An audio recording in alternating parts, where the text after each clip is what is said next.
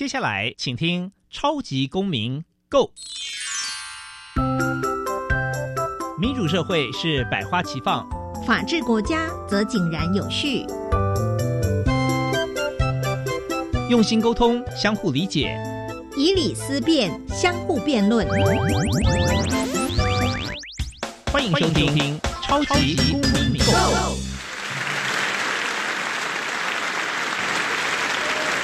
各位听众朋友，大家好，欢迎再次收听《超级公民购》。《超级公民购》是由教育部所委托，由国立教育广播电台以及财团法人民间公民与法治教育基金会联合直播。我是节目的主持人苏格格苏明祥。民间公民法治与教育基金会是以民主基础系列以及公民行动方案系列两大出版品为中心。培育未来的公民具备法律价值以及思辨的能力，期待下一代有能力积极参与并关心民主社会的运作。此外呢，本基金会持续关注教育现场的辅导管教议题。目前出版的《老师你也可以这样做》以及《老师我有话要说》这两本书，分别针对校园中常见的问题，提供法律以及教育的观点。此外呢，我们每年固定举办全国公民行动方案竞赛，并不定时的举办教师研习工作坊，期待与社会各界合作，推广人权法治教育。接下来进入小小公民庭看厅，小小公民庭看厅。在这个单元，我们将会带给大家有趣而且实用的公民法治小知识哦。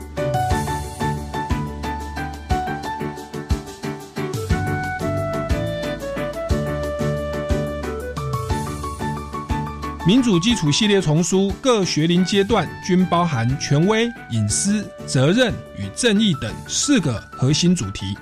民间公民法治教育基金会目前已经出版了儿童版、少年版、公民版等等不同学龄阶段的教材。接下来进入公民咖啡馆。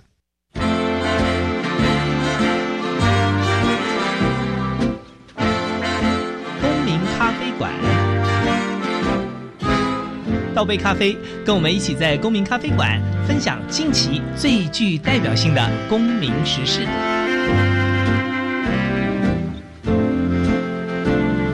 各位听众朋友，大家好，欢迎再次收听超级公民购。那我们这个礼拜呢，很荣幸的邀请到这个一个律师事务所的所长哦。那我们最热情掌声欢迎吴威庭所长，大律师。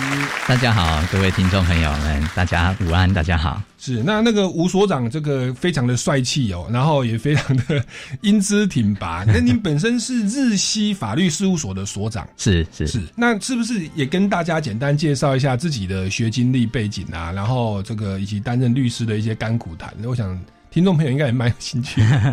好，我们谢谢主持人。我从政治大学毕业，嗯，然后念完之后又继续念研究所，是。那我觉得我在正大的时候，真的也是受到蛮多老师的启发。嗯，那正大的老师除了教导学问以外，有蛮多老师都是有那种身教的感觉。那之后呢，我有到板桥地院啊，现在改叫新北地院，是担任法官助理。那法官助理主要的工作就是协助法官，嗯，整理一些判决啊，或者是起草判决，或做一些资料的检索。嗯。那我觉得当时的板桥地院有一个还蛮不错的制度，就是希望我们法官助理可以一起到法庭上面来做观摩。嗯，然后那我透过这些观摩跟开庭的过程，我觉得在我日后做律师的工作上有很大的帮助。那最后我自己出来开律师事务所，那我的事务所名称。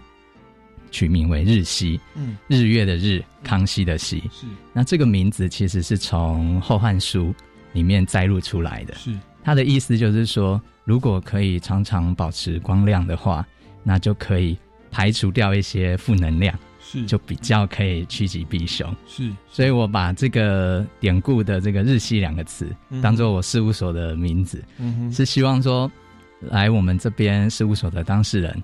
我们可以为他提供一个光亮的一个正能量，是，然后帮他驱散到这些复杂或是不顺心的事情。是，但同时我们也是一直提醒着自己，希望我们可以在内心也保持了光亮，是。才可以一直在这个律师的道路上一直越走越稳。是。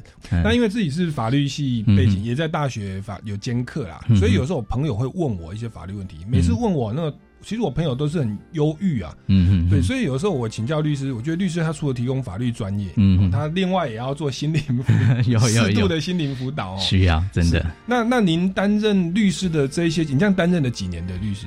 呃，我在法院大概有五年多，出来到现在大概也是八年多了，哦，那也是非常长的时间哦。对，蛮那长的时间。那你担任律师的话，因为一般民众可能也对律师业，然后这个也是非常的好奇哦。那我们也知道说，之前的律师的录取名额也非常的多。那市场上有时候说律师的量，或者说案源的量，嗯，哦，会不会也造成一些压力哦？或者是就是您自己在第一线的这个看法，您觉得这个我们的律师的这个服务啊，律律师跟一般民众的这个比例，你觉得目前的这个我这样讲市场状况很奇怪，应该说律师服务的状况，嗯对，您觉得呃他的这个状况有没有有你有没有看到一些问题或者一些建议的地方呢？嗯，其实我觉得哦，我们身为律师啊，特别是如果是诉讼是业务是比较多的律师啊，我们都会告诉自己一个信念啊，就是我们要不怕竞争。嗯哼所以今天这个律师考试名额放宽啊，可能有大量的律师来录取。对我们来讲，我们其实不觉得这是一个坏事啊。是哦，因为这样有可以更多的竞争对手，也可以让我们更加的成长。嗯这是第一个。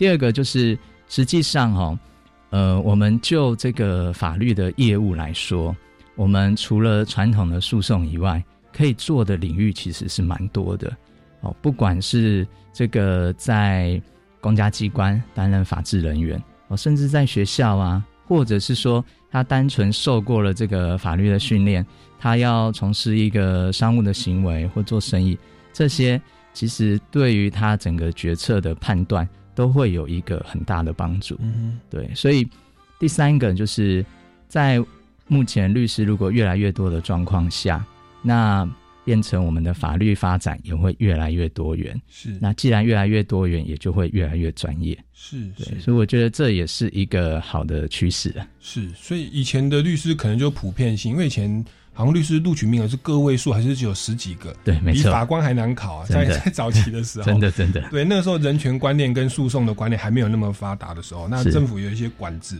那可是那那变成一个律师，他什么都要懂。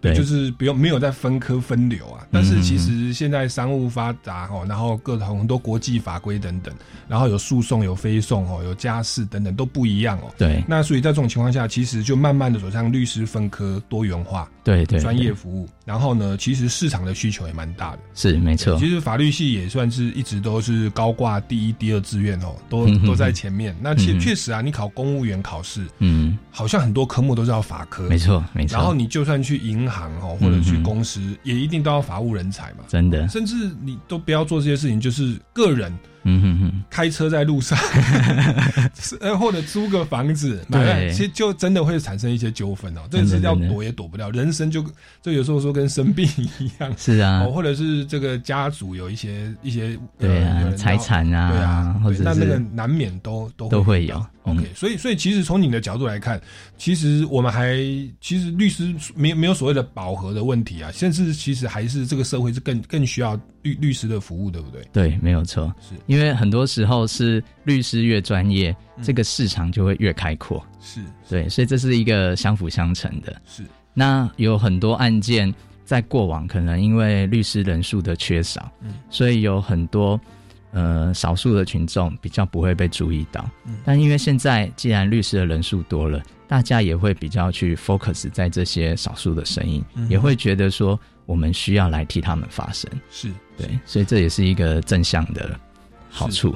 那我们知道说，政府它它当然当初的目的说，为了保障人民的诉讼权哦，要让经济状况比较差的人也请得起律师，嗯，所以后来就通过了这个法律辅助法，对不对？对。然后等于就是说，政府会拨列一个预算，嗯然后成立法律扶助基金会。是那法律扶助基金会就是等于是民众去是比是免费的嘛，嗯，对，然后由政府好像出资一半，然后去法服的律师，就是说他自己也是没有没有赚什么钱哦，对然后就是做公益。是那这样的一个法服的业务哦，您您在您自己本身也等于算是出来创业，是是是，担任所长。对，您觉得法服的这样的一个服务，它对于呃既有的我们所习惯的律律师产业的服务，有没有一些冲击，或者说其实是相辅相成的呢？呃，我觉得哈，其实严格来说了，没有所谓绝对好的政策啦，是。只有说这个政策适不适当，是。应不应该再加以修正。是，我举一个例子，呃，我以前也是接到一个法服案件，嗯他的案件其实是一个计程车司机，那他被对方控告这个过失伤害。那我们在细部了解案情的时候，才发现是这个计程车司机不小心去撞到前车的这个后保险杆。好，那后保险杆的这个驾驶人，他就跑来告这个过失伤害，嗯说因为你从后面追撞我，所以我的胸腔去撞到这个方向盘。嗯啊，所以我受伤了。嗯这个案子在一般法律的流程就会先送到地检署，那检察官呢，可能都会想说，因为这是告诉乃论的罪，那看有没有送调解。嗯，那送调解的时候，这个时候调解委员就会讲说，啊，对方才跟你要这些钱啊，你可能可以省掉一些舟车劳顿的时间呐、好，或来开庭的时间，你就可以去多跑几趟计程车，赚更多钱。哦，所以在一方这个多加劝说之下，啊、这个驾驶其实差一点就要答应了，答应就赔偿。对，可我那时候一直觉得哈、这件事情颇有蹊跷啊，一直觉得非常的奇怪，嗯所以我就跟他讲说哈、嗯，我们可以再想一想，啊、不要那么快就答应啊、因为照你的叙述啊，这个来告的人哈、跟你们发生碰撞的时间其实差蛮远的。嗯，这一段这么长的时间，中间可能会发生了其他事情，你可能不知道。哦、那我们现在能够看到现有资料其实很少，哦，不需要这么急着来做回应。是所以这一件呢，因为调解不成立，所以就发回了检察官这边嗯要继续侦查。那在检察官侦查的时候，我们就发现了一件事情：这个被害人啊，也就是告诉人，他的诊断证明是在碰撞之后的二十九天二十九天呢、才制作了这个诊断证明。是对，那在一般的食物上面啊，都会认为说，嗯、这个隔那么久，怎么会有什么因果关系？因为这中间二十九天发生什么事，大家都不知道啊，你怎么可以来推定就是那一次碰撞造成的？而且，如果当时的碰撞啊，保险杆只是去刮到而已啊，坐在里面的人怎么可能有这个撞击力道？怎么可能会这么大？嗯。不过，因为一般人可能没有这样子的一个法律的概念，他可能会觉得说，哦，这个可能检察官觉得没什么问题，才要把这个案件送到调解委员。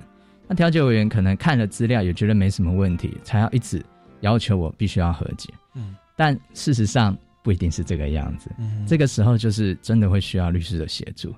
所以经过这一次的事件之后，我就觉得，确实很多人可能在各行各业做了很多工作哦，或者是有一定的社会地位，但是他们对于法律并不是这么的了解。是那这个时候确实会需要有法律辅助来协助他，是不然以计程车驾驶，他可能一天也没有跑多少钱，两万块对他来讲，其实也是一个不小的赔偿啊。对。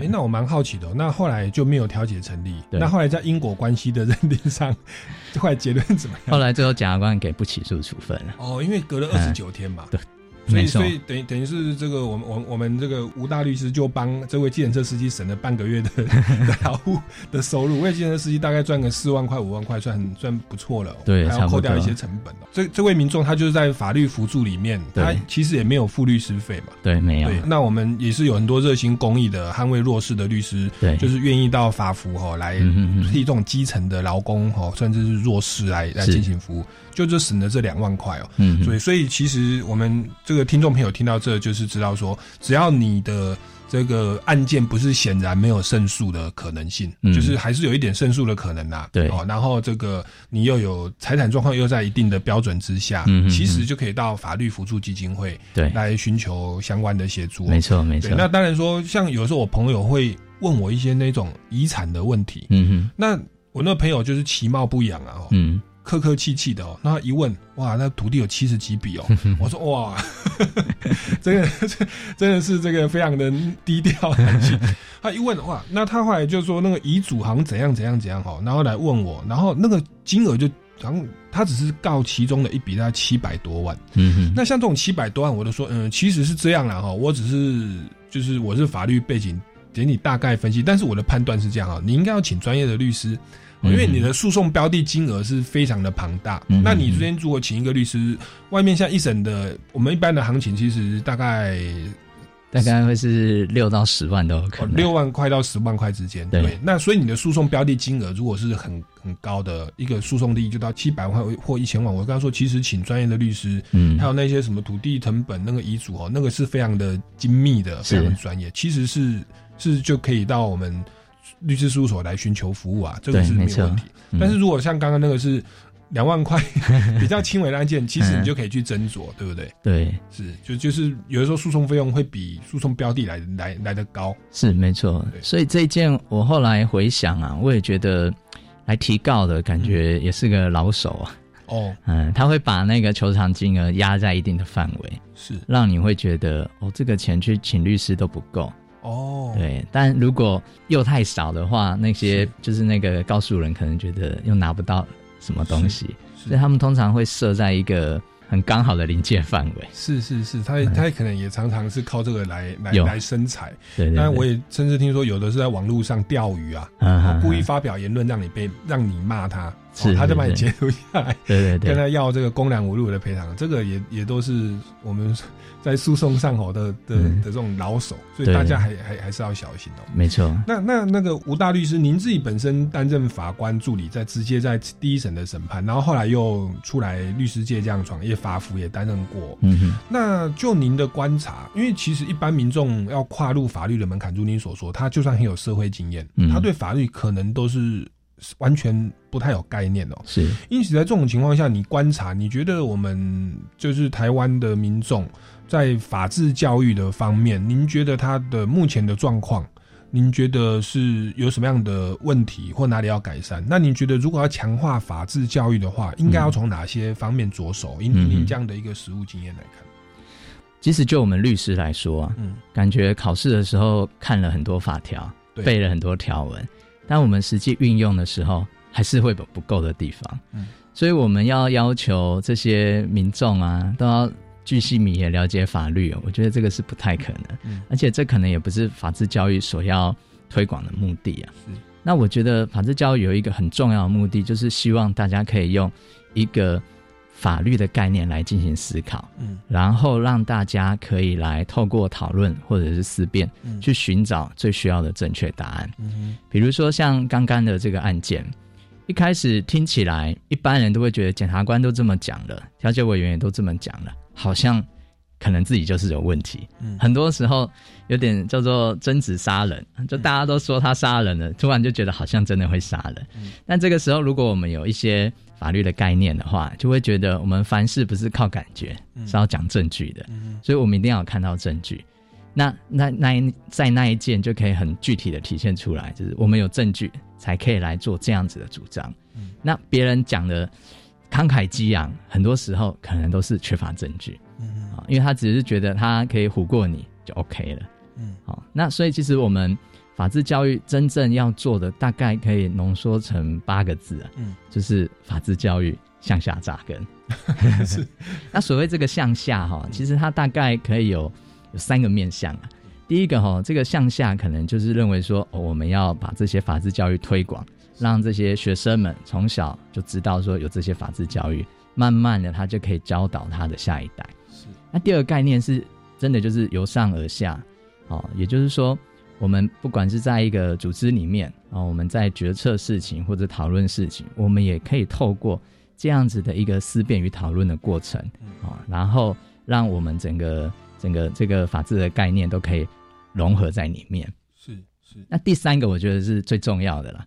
第三个最重要就是我们要在自己的心中哈种下一个法治教育的种子。嗯啊，因为你有种子之后才可以萌芽嘛，萌芽之后才可以生根，才会变成向下扎根。嗯为什么这么讲呢？其实我可以举一个例子，比如说，呃，以前我们小学上课啊，呃，在我们那个年代，还有那个什么伦理课程，那里面有很多是非题啊，那里面就会问说，呃，可不可以随便乱丢垃圾，或者是说过马路要不要看红绿灯，一定都有遵守吗？嗯哦，我觉得很难呐、嗯好、每个人一定都会去违反这个法律。对，那为什么呢？我后来想来想去跟观察了之后，我觉得重点是在于说，哈，大家没有被感动到。怎么叫做没有被感动到？就是你没有去体验到这个法治的重要性在哪里。是对，所以我会觉得说，法治教育要往下扎根，那这样子才可以一直就像是一种永续经营。嗯那我们过往哈，就是其实通常都不管你感不感动啊，啊，你遵守法律就好了。对，那我们遵守法律大概会有几种方式啊，一种哈，一种就是慷慨激昂的宣导。哦，不过通常那个大概都是捧一下冷场啊，是 就是听完之后就忘记了。嗯啊，为什么呢？因为它跟我们生活不够贴近嘛。那第二种可能就是用严刑峻法。哦，严刑峻法，它就是你不做什么，我就要惩罚你什么。啊，就是所谓的治乱世用重点。嗯，但是治乱世用重点哈、哦，会有一个极限呢、嗯哦，再举一个例子好了，嗯我我之前哈、有一个案件，一个年轻人曾经就犯了这个肃清烟毒条例，现在叫毒品危害防治条例。嗯哦，他被判了无期徒刑。那我们法律的规定，哈、无期徒刑是要坐牢二十五年，嗯，哦，才可能把你假释出来。所以他假释出来之后，觉得我就是要痛改前非啊，洗心革面啊，我想来好好做个生意。那好好做个生意的时候，他就想说，那我来摆个摊好了。摆摊的时候嘞，这个朋友就约他去摆摊啊。啊，看完摊了之后，大家就很开心，他就喝了两杯酒，嗯然后喝了两杯酒，就很开心的就开车回家了。哦，那那个时候他被检测出来的酒精浓度哦是零点三一，嗯。好零点三一。那在他那个年代之前哦，大概是零点五五嗯。才会被追溯成这个公共危险。嗯。但就很刚好，在他喝酒的前两个礼拜，新修法嗯，降成了零点二五。是。啊，降成零点二五。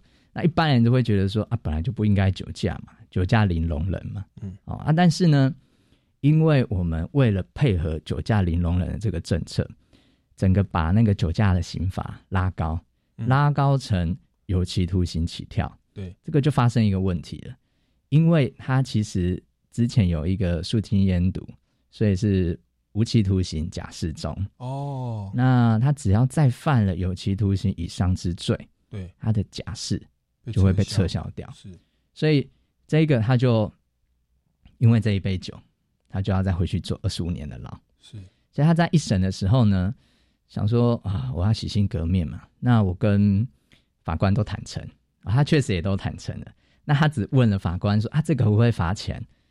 那法官就给他判有期徒刑，最低就是两个月，是可以罚钱。对，所以他原本以为没事了，但是他没有想到的是，因为法律的规定啊，你在假释期间再犯罪，对，假释会被撤销，是，所以他就被抓过去，哦在这个在关了二十五年。哇，那我们中间就会觉得说，这个是治乱是用重点没错，可是觉得这样子的结果是我们真正想要的吗？嗯如果说这个人喝了一杯酒，再被判二十五年，他可能哪一天突然想说，哦，我杀人也十年以上而已，或者是反正我都已经关二十五年了，我可以再犯其他的罪啊，嗯这样反而没有真正达到预防犯罪的一个效果。嗯嗯，所以这一件后来我们有去这个申请大法官视线，嗯，前阵子大法官确实也做出了解释，嗯。啊，认为说这样子的规定其实是有违反法律，因此就宣告违宪。哇，对，所以后来这一个人就是进去了几年之后，然后因为这个视线，那视线我们有另外再去申请其他的程序，是。他终于又再出来了。哇，这个真的是是非常这个惊喜的大逆转了。我们先进一段音乐哦，待会我们再来继续来来来探讨这个案例，我觉得蛮有趣的。OK，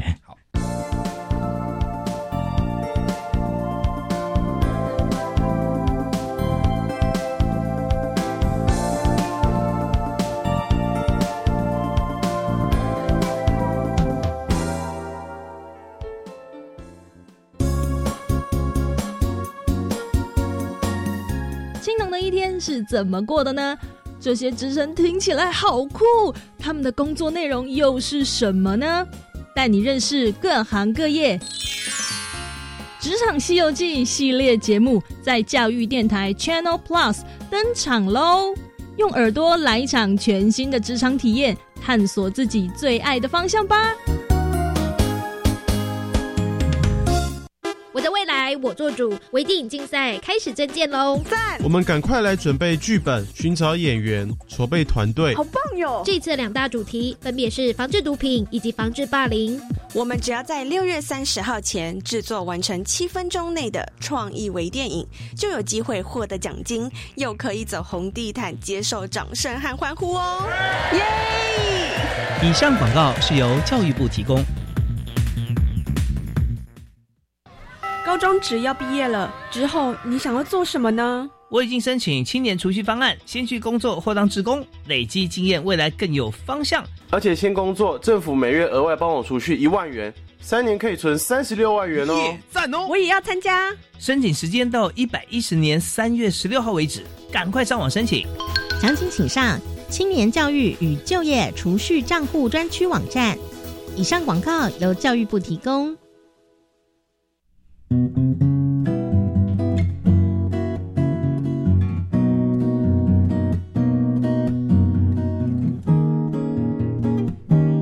是苏命苏米恩，你现在收听的是教育电台。Open your mind，就爱教育电台。耶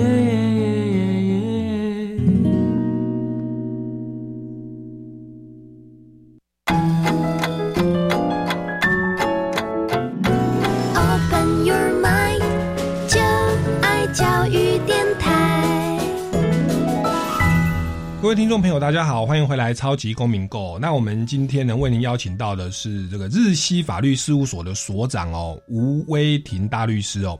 那他本身是正大法律系法研所毕业，那曾经在新北地院担任过法官助理，了解了法官的审判哦。那后来呢，再出来职业担任律师，目前就担任所长。那他也担任过法服的律师，然后也处理过很多的案例。那刚刚在这个音乐之前，他跟我们提到说，有一个这个重刑犯本来是被判无期徒刑，那假释的期间就贪杯多喝了一点酒，然后后来就整个无期那个假释被撤销，他变成要多关二十五年。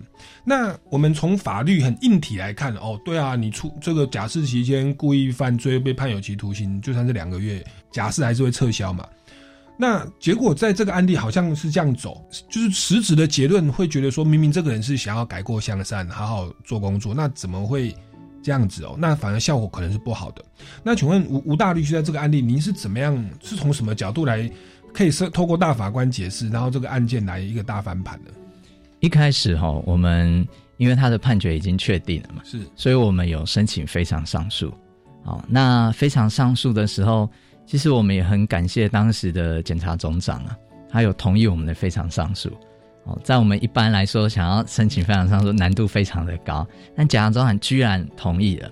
那他最主要同意的理由，哦，就是认为罪行不相当。是，哦，他只是喝了两杯酒而已，可是你要关他二十五年，嗯。这跟我们整个法律的这个设计其实是有违误的。对，哦，所以他就申请了非常上诉，但是最高法院很快就驳掉了。嗯，哦，原因就是一开始我有提到，他刚好就是在修法过后的两周，嗯。所以只好用新的法律。是，那之后我们才会没办法，再想办法再帮他去申请了这个大法官视线。是，哦，那只是说在大法官视线的时候，因为他的程序上面会有一点瑕疵啊，嗯。哦，但是最后视线做出来了，然后他也算是搭着这个视线的顺风车啊，啊，刚好了，再再透过其他也有其他律师一起协助，是才会把他营救出来。是，所以哇，这这听起来好像是非常的复杂，我们短时间内不就是无法。可是后来他最后就是对，还是现在继续在假释当中嘛。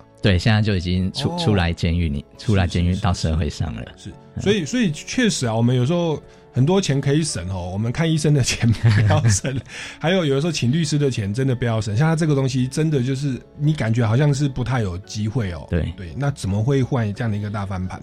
哦，那有的听众朋友可能不知道什么是大法官解释，可能就是说法律嗯它如果违反了宪法。哦，虽然说依照法律的规定，好像是要这样判，因为法官要依法审判嘛。是，可是如果当发现这个法律它运作的结果可能危害到危害到宪法上的基本人权的保障，或者说比例原则啊等等，罪行不相当啊，嗯，这时候可以申请大法官解释，去去推翻掉原本的这个法律的效力哦，甚至会影响到案件的结果。嗯，哦，所以其实这个哦，这个整个人权的保障的体系，它是有很多的 mega 可以去运作。嗯那也代表说，我们其实是需要哦，有更专业的人权的捍卫者，就是律师这个行业哦，来为大家来捍卫基本的人权。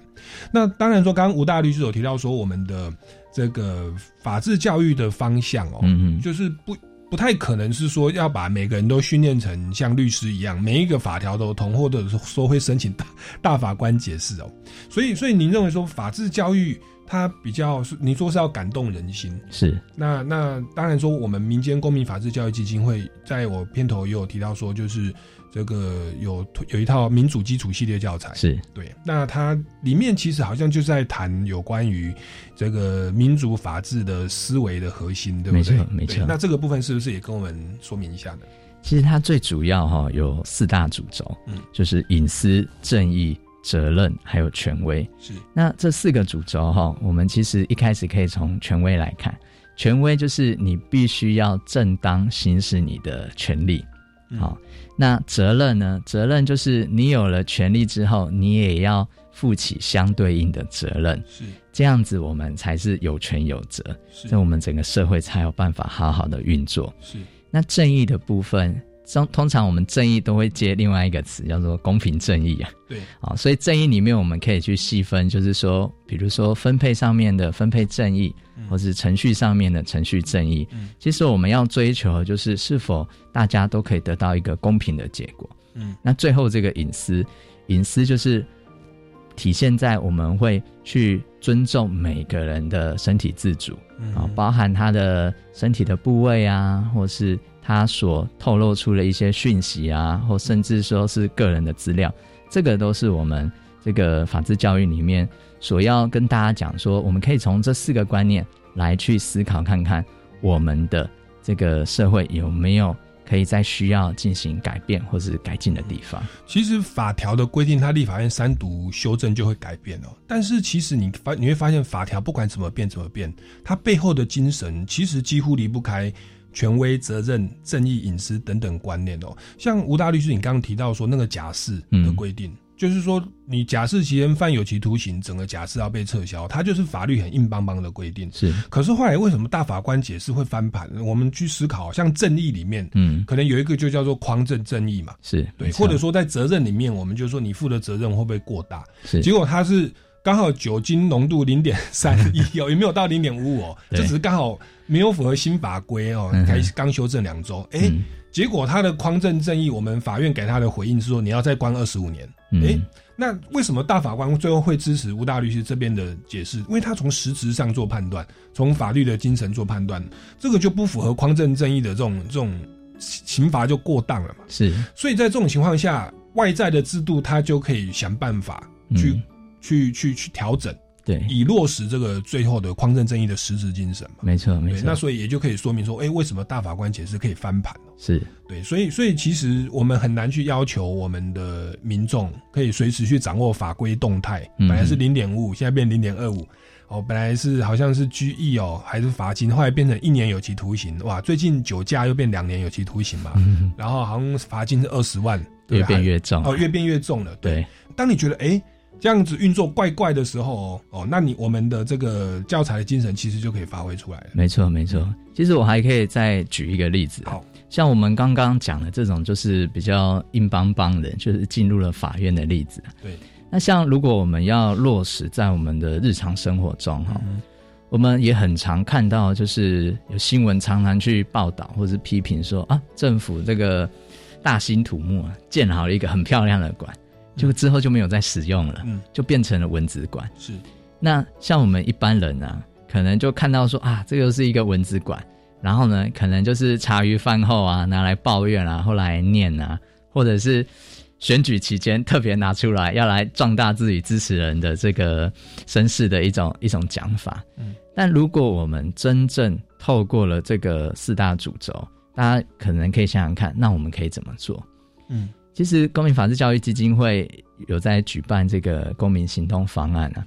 那公民行动方案里面呢，有一个国小，就是针对了这一个文字馆，哦，那他们就利用了这四个概念，然后去设定了具体的方式，然后来解决这个问题。他们一开始发现说，他们乡公所哦，把这个旧烟厂改变成一个活动中心。哦，那活动中心可是没有人去啊，那怎么办？那这些小朋友其实比较不懂，就是说哦，我们可以去去那个去新闻爆料啊，或者说到处去讲文字馆啊。这小朋友反而很有趣哦。这些小朋友他就想说，那这样子好了，那我们就把这个这个活动中心哈变成让这些老人可以常常来运动，嗯，啊，或者常常来这里这个郊游。哦，或者是联谊，嗯，那下一个问题就是，那要怎么做呢？哦，你不可能没事都把老人抠过来，对吧？你要让老人可以常态性的在这里，所以呢，就有些小朋友就想到了，那这样子好了，呃，我们就是跟学校老师说，哦，我们一个礼拜可能有几堂，比如说是社团课或者是活动课，那我们可不可以安排到这个活动中心？那我们跟陪这些老人啊一起来相处，嗯，那这个想法其实我觉得以一个小朋友可以想出来，真是蛮厉害的。嗯，那像我们一般社服有可能是讲说哦，我们跟老人共餐啊，啊，或者是陪伴老人啊。可是这个想法居然是小朋友自己想起来的。那一个小朋友讲出这样的想法之后，其他小朋友说好，那我可以说笑话给老人听啊，我可以表演魔术给老人看。嗯，那也有其他小朋友。讲说，那是不是也可以请老人教导我们什么？所以他们很很快的想出了一个可以让老人跟小朋友互相结合的一个方法，来使用了这个活动中心，而不让它变成文字馆。嗯，所以有这个想法之后呢，这些小朋友他们也去拜访了这个师长啊，然后也去拜访了这个乡公所啊，去跟乡长讨论。讨论 OK 了之后呢，就开始做广告啊，大就是大张旗鼓啊，然后跑到那个各个老人出出那个活动的地方啦，跟他说啊，我们礼拜几到礼拜几都会有在在这边哦，然后大家可以一起过来。嗯，最后他们拍了影片，那我们从里面可以看到，就是老人看到小朋友来陪伴哦，真的是发自内心的开心啊。嗯那小朋友也会觉得说，哦，可以听老人讲这些故事啊，哈，也会觉得很有趣啊。那无形之间，他就聚集了，就是老人可以教小孩，小孩可以陪伴老人，然后我们又可以让这个活动中心给活络起来，是成为一个很很正向的循环。是，那我就觉得，哇，这些小朋友真的很厉害，透过这四个概念，然后也使用了这个公民行动方案，把。这些东西具体落实在他们的生活之中。那其实民间公民法治教育基金会，它其实就推广两个大主题啦。第一个就是权威隐私责任正义，哦，这叫民主基础系列。对，它比较多是面对问题的时候，我们透过一个思考工具，就是一个呃思考的脉络，嗯，周延的去判断一个案一个事情。那判断以后，我们也不能。就是做而言而没有起而行，是，所以我们另外一个主题叫做公民行动方案。嗯，那它其实就有一系列的步步骤，要教就教我们学生跟公民哦，可以去关注周边的问题，是，然后来了解既定的政策，接着去拟出一个解决的政策，最后再加以落实。对，像刚刚吴大律师提到说，他们看这个学生看到问题就是怎么有一个文字馆，对吧？这是一个问题。是。那既定的政策呢？哦，是活动中心，可是没有人在用。好，那他们想说，我们要拟定一个政策，哦，就是学校的一些课程，我们可以到那边去上，没错。然后再做一些连接，最后来加以落实，要跟学校沟通，跟社区沟通。嗯，哎，结果就真的运作成功了。对。哦，那在这种情况下，其实他就是把一个呃公民的包含说资源的分配啊，的的的这种算是公平的，就是算是分配的正义哦的的这样一个场地使用的好处，从理论上说，哎，这样子分配的不均匀。那接着我们把它透过落实，把这样的一个呃法治的精神落实到日常生活当中。对，那这个其实就是我们这个基金会不断的在在强调的。对，那当然说吴大律师本身也是公民行动方案的常年的评审。对，那那其实我们每年哦基金会我们都会举办小学、国中、高中的这种公民行动方案竞赛。嗯嗯。然后一直到前几年司法院也注意到我们这个活动，真的，那也来。参与来来主办这个大专的大学的公民行动方案竞赛，是，所以各位听众朋友如果有兴趣哦，或者你要带领你的班级或你的孩子来参与这个活动，因为它有不错的奖金，嗯，对，那而且除了奖金之外，重点是学生参与的过程觉得收获远远高于这些奖金哦，没错，对，那那这样的一个很好的活动，也欢迎大家到民间公民法治教育基金会的官方网站来了解相关的报名的资讯哦。嗯，来，我们先进一段音乐，大家也再回来再请教一下吴大律师哦，这个法治教育的议题。Mind, open your mind，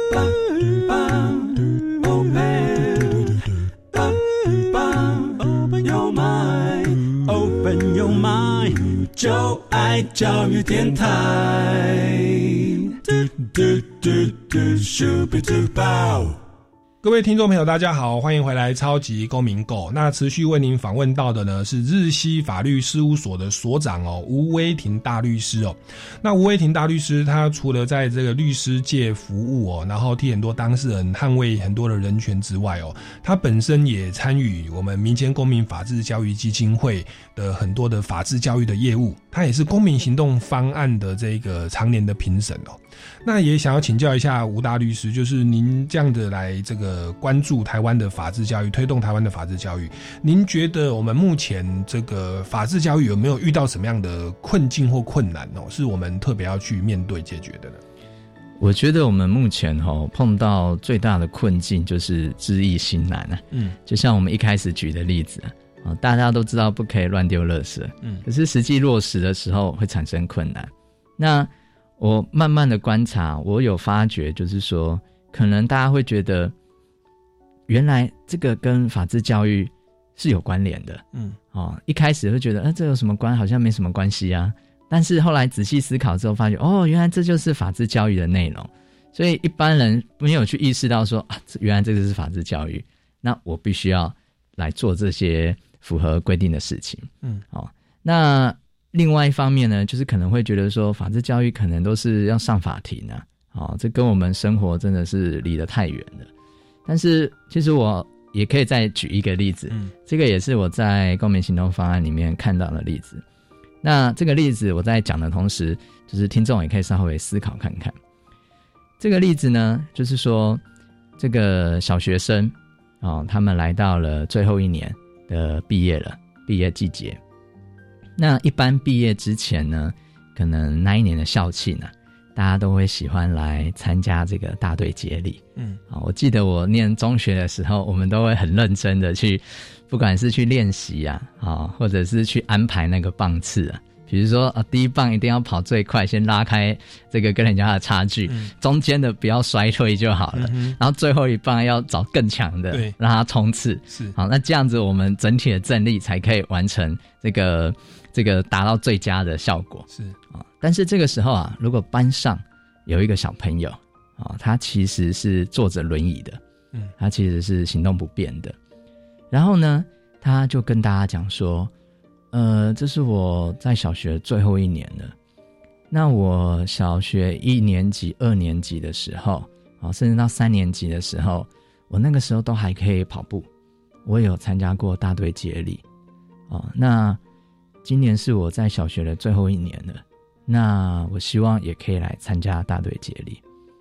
那问问各位听众朋友，如果你们也是同学的话，你们会赞成或是反对？嗯啊，那同学听完之后，有的人就说：“啊，你坐轮椅跑那么慢，你这样会拖累我们的进度，啊，会让我们成绩不好。”啊，那有些人会讲说：“你坐轮椅啊，可是这样子你跑，如果跌倒了怎么办？你要负什么？我们负不起这个责任。”嗯啊，那所以大部分的小朋友可能都会有这样子的想法。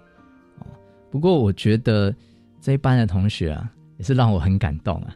他们就会去想想看，说，嗯，既然都是同学，要跑就大家一起跑，嗯啊，就算最后一名也没有关系啊。啊，一开始有一个小朋友是这样子讲，那到后面呢，就小朋友说，那还是这样好了，我们全部呢都把它改成这个，全部都用轮椅来做比赛好了。嗯啊，那全部都用轮椅来做比赛，他们讲的很开心啊。但突然又有一个小朋友讲说，那我们是不是要跟老师讨论一下？所以他们就开始想说，那我们来跟老师讨论看看。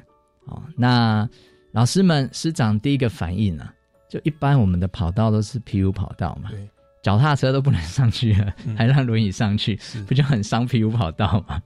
对啊，那第二个是老师们一定觉得，哦，小朋友如果今天在这边不小心受伤了、骨折了，我们我们老师的责任可能可能承担不起这个责任，所以他们就慢慢的又回去思考说，那还是这样好了，我们不用跑全程啊，我们跑一小部分就好了。好，所以他们就跟老师提供了这样子的想法。最后，这个学校的师长还有校长也很支持他们有这样子的想法，可以去体会到说，有些小朋友真的是行动不便，可是他们想要的只是希望可以跟大家在一起。嗯，哦，那校长说好，不然你们再仔细想想看，让我们学校来协助你们。所以他们这些小朋友呢，又打电话到这个社福机构，哦，跟他们讲了这些情况。这些社福机构其实听到这个故事也很感动，就很帮助他们，帮他们调了二三十台的轮椅，就让他们那一天比赛的时候可以有。所以他们在比赛前有了轮椅了，然后又要开始来比较说，到底是人跑得快还是轮椅跑得快？哦，那结果发觉，嗯、好像人还是跑得比较快，因为轮椅如果跑太快的话会太危险，所以速度一定会设得比较慢。所以最后呢，他们在最后一棒大队接力，就是在比赛校庆的当天呢、他们大队接力的时候，最后一棒就是由这一位行动不便的小朋友跑完最后一棒。嗯那全校的小朋友跟师长还有家长都在旁边，都看着他冲过终点线。哇，对啊，然后那一幕我就觉得这个小朋友一定是永生难忘。是，那他的同班同学也一定会觉得说，我们一起透过了这样子的一个法治教育的概念，是落实的公民行动方案，一起完成了一个梦想。是，他们事后还有去问其他家长，其他家长也都给予正面的肯定，嗯都会觉得说，你们可以去体察到别人的生活不便，这个真的是一个很棒的一个公民的教育。哇，所以最后我觉得有这个例子啊，大概就可以让他知道，就是说，并不是所谓的法治教育都是就是离我们很远呐、可能在法庭上面都不是这样的。其实，在我们的身边，很多问题我们都可以透过这样子一个法治教育的想法或者是概念来尝试来去做解决。是。所以，我们这样听起来，这个法治教育真的就如同您的事务所的名称一开始提到日西，是。要散发的是正能量，对。它是一个温暖的，是光明的，是。对社会是良善的。对。对，那我们在推动法治教育，它不是硬邦邦，呃，你这样子要被判多重，一种很威吓或让我们活在惧怕跟嗯限制里面，不是哦。在这里面，它我们发现的是，就是同学的爱，然后人逆己逆，人积己积，然后透过整个光明行动方案的执行的步骤，嗯。最后让这一个。孩子他是算是弱势哦，嗯身心的弱势，可是最后可以实现他的梦想哦。是，其实这背后的意义是非常的有价值、有人性的光辉哦。对那这其实就是法治教育的背后的精神，是就是这种人权的概念、嗯哦，是人性尊严的保障的概念哦。没错，对，那那法治不并不绝对不是说高压统治，然后让大家的人权被压迫哦。其实人权法治它是一体的，嗯哦，人民的自由的权是是一体的。对，好，那这个是哦，您这个举了一个非常好的例子，其实就是这个法治教育就是这样的精神，也当然包含说要知易行难，就是说我们要把它行出来了。对，那那这样子，您参与这样多，您觉得我们对于法治教育，您未来你觉得我们还可以往哪些方面去去努力呢？我觉得最大的期许啊，嗯就是像刚刚这个例子啊，就是我相信这些小朋友啊，真的在心中啊，都种下了一个法治教育的种子啊。是，我相信他们接下来也会跟他的同学，甚至他们结婚生子之后，也会跟他们的小朋友讲，他们曾经做过这样的事情。是，所以我们真正做的，除了刚刚有提到，就是呃，我们在国小、中学、高中，甚至跟司法院一起在大学有做公民行动方案。我觉得其实我们可以再更推广，嗯哦，比如说推广到这个社会组，哦，让这些社会人士一起来参与，或者是有些认为说啊，我我是一个公民记者啊、我看到了一些社会上比较觉得应该来讨论或者是来改正的事情，那也让他来参与这个公民行动方案，让他有一个可以发表的舞台。嗯，在司法院一起合办的那个大专组的，是最后司法院的院长，还有一些很多厅厅长啊，也都有一起到场。是，对，然后我觉得这些同学们的意见或者想法，其实他们也都也都理解了。是对，而且同步也可以达成，就是说司法可以跟民众贴近的这样的一个目标。是，所以我觉得我们可以透过这个方式，在做大大的推广。是我们一般一开始是说法治教育八个字哦，就是法治教育向下扎根。对，我们已经往下扎根，从小学、国中、高中到大学。是，那当然说，目前在社会上，我们也是需要集战力啦。就是毕竟现在是大人哦，嗯在社会上比较多影响力。如果让他们也可以来学习这种权威、隐私、责任、正义的概念，然后也包含说公民行动方案的概念，其实，在很多的社会的议题、政治的议题上啊，嗯也许我们可以做出更理智的判断，真的而少了一些情绪、主观情绪或者是色彩的一些对立啊。没错，没错。我们接下来可以可以努力推动的方向。那其实也包含说，司法院它最近也要推动这个国民法官 法，对。对，也会使一般的公民嗯。哦也来参与审判。是。那一般的公民他的法条当然不会那么那么了解啦，可能到审判前再稍微恶补哦，强化一下法治教育。嗯但是这个背后的法律的这种法治的精神，嗯，其实是可以在我们日常生活当中哦就能够去推广，他也应该有那个素养。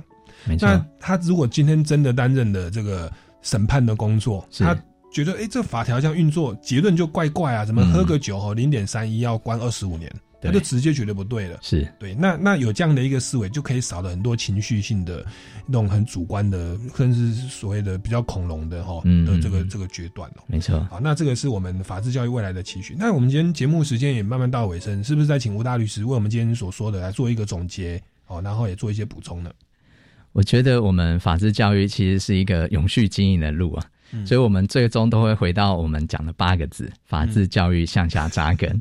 我们想办法尽量的推广出去，同时也在自己的心中种下一个法治教育的种子。是的，那我们不会去限制它的发展，但是我们希望大家都有这样子一个正能量。我们透过讨论跟思辨，慢慢的可以把我们社会导向一个更好的地方。是是，因为我我又回想到我大学时代的这个一个一个国文老师啊，嗯，好，他我们的那个年代刚好是算是民主开放的时代，是。啊，所以有很多的政论节目啊，就开始大家一起来开讲嘛，嗯。开讲到后面，慢慢的就是变成他改用一种呃这个模仿的方式，或者是戏谑的方式，对。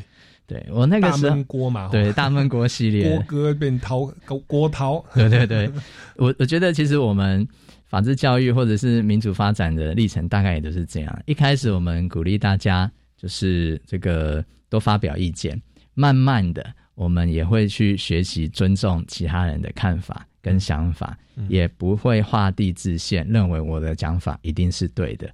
最终我们就可以一起迈向理性的讨论。那我觉得这就是我们对不管是对于这个社会或对台湾一个很有贡献的地方。是理性的思辨哦，然后这个尊重、包容不同的声音哦，不同的背景、不同的想法，对，然后谋求这块土地人民的这个共好、共存哦、嗯。共生。好，那这个是我们法治教育未来的方向，也是有赖我们。其实我们很多听众朋友都是学校的老师、是家长哦，嗯嗯也是希望大家真的是法治教育向下扎根，是。哦，这种法治的思维人群的观念，其实要从小做起哦。嗯，好，那我们今天节目呢到这边告一段落。各位听众朋友，如果对于本节目有任何的建议或疑问，欢迎到超级公民购的脸书粉丝专业来留言，或者到民间公民与法治教育基金会的脸书粉专或者是官方网站来关切相关的讯息哦，包含刚刚我们所提到的公民行动方案哦，以及我们的民主基础系列的这个出版品，其实在官网都有的。好，那欢迎大家来多多的关注。那我们超级国民购下个礼拜六下午三点零五分空中再见喽，拜拜，拜拜。